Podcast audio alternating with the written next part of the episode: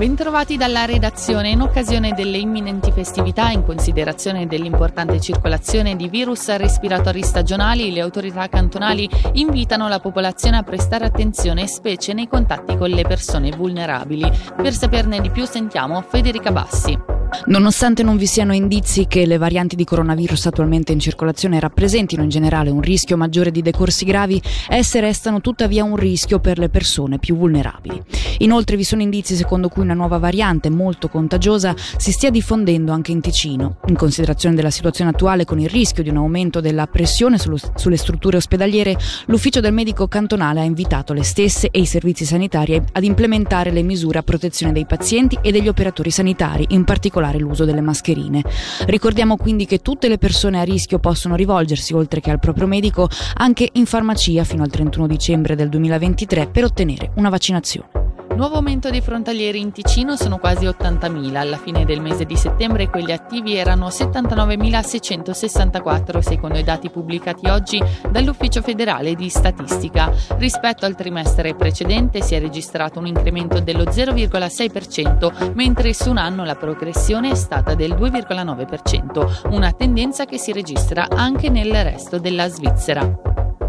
Una radiografia precisa e granulare sulla povertà in Ticino che ne permetta un'analisi strutturale. Questo è lo scopo del rapporto sociale statistica sulla povertà. Nel concreto si tratta di un database che aggrega informazioni in possesso dell'amministrazione cantonale e le sviluppa per monitorare il fenomeno in costante aumento. A Raffaele De Rosa, direttore del DSS, abbiamo chiesto se questo aumento fosse ancora in atto. È estremamente difficile rispondere a questa domanda, abbiamo notato che c'è stato in quegli anni un aumento sulla base dei dati disponibili e del monitoraggio costante che viene svolto a livello cantonale attraverso la raccolta di dati mensili, trimestrali o semestrali, notiamo una stabilità della situazione. Però è utile ricordare che il fenomeno della povertà è un fenomeno che va oltre i dati statistici, economici e finanziari, ci sono altre dimensioni, pensiamo all'importanza delle relazioni, dei rapporti sociali, alla formazione formazione, alla situazione sul mercato del lavoro, delle quali bisogna tener conto per avere poi una radiografia e una visione più complessiva del fenomeno della povertà in Ticino.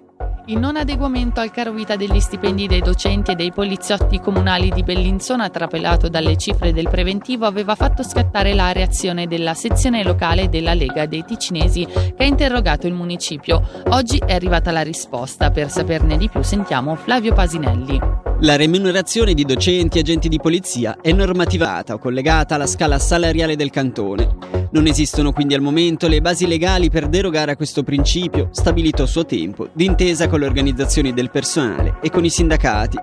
Con queste parole il municipio di Bellinzona risponde all'interrogazione leghista che chiedeva l'adeguamento del salario di docenti e poliziotti comunali al caro vita. Municipio che conferma la piena disponibilità a riconoscere il caro vita per queste categorie professionali qualora il cantone lo facesse in primis. Secondo il municipio, infatti i margini di manovra sarebbero nulli Scatta oggi la settimana di raccolta fondi della Catena della Solidarietà in collaborazione con la RTS a favore della formazione dei bambini e dei giovani svizzeri e del mondo intero. Questa si impegnerà a garantire l'accesso all'istruzione e alla formazione per i giovani in difficoltà. In Svizzera uno su dieci non ha una formazione a causa di difficoltà in famiglia, mancanza di risorse, status giuridico o problemi di salute.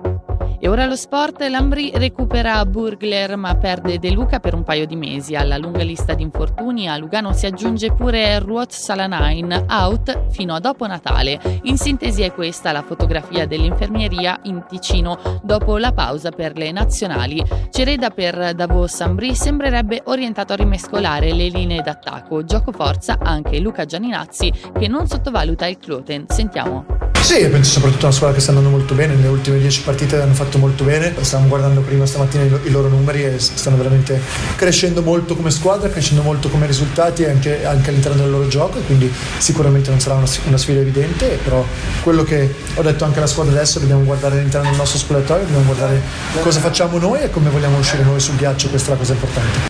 E ora le previsioni del tempo, oggi soleggiato e mite con temperature fino a 13 gradi.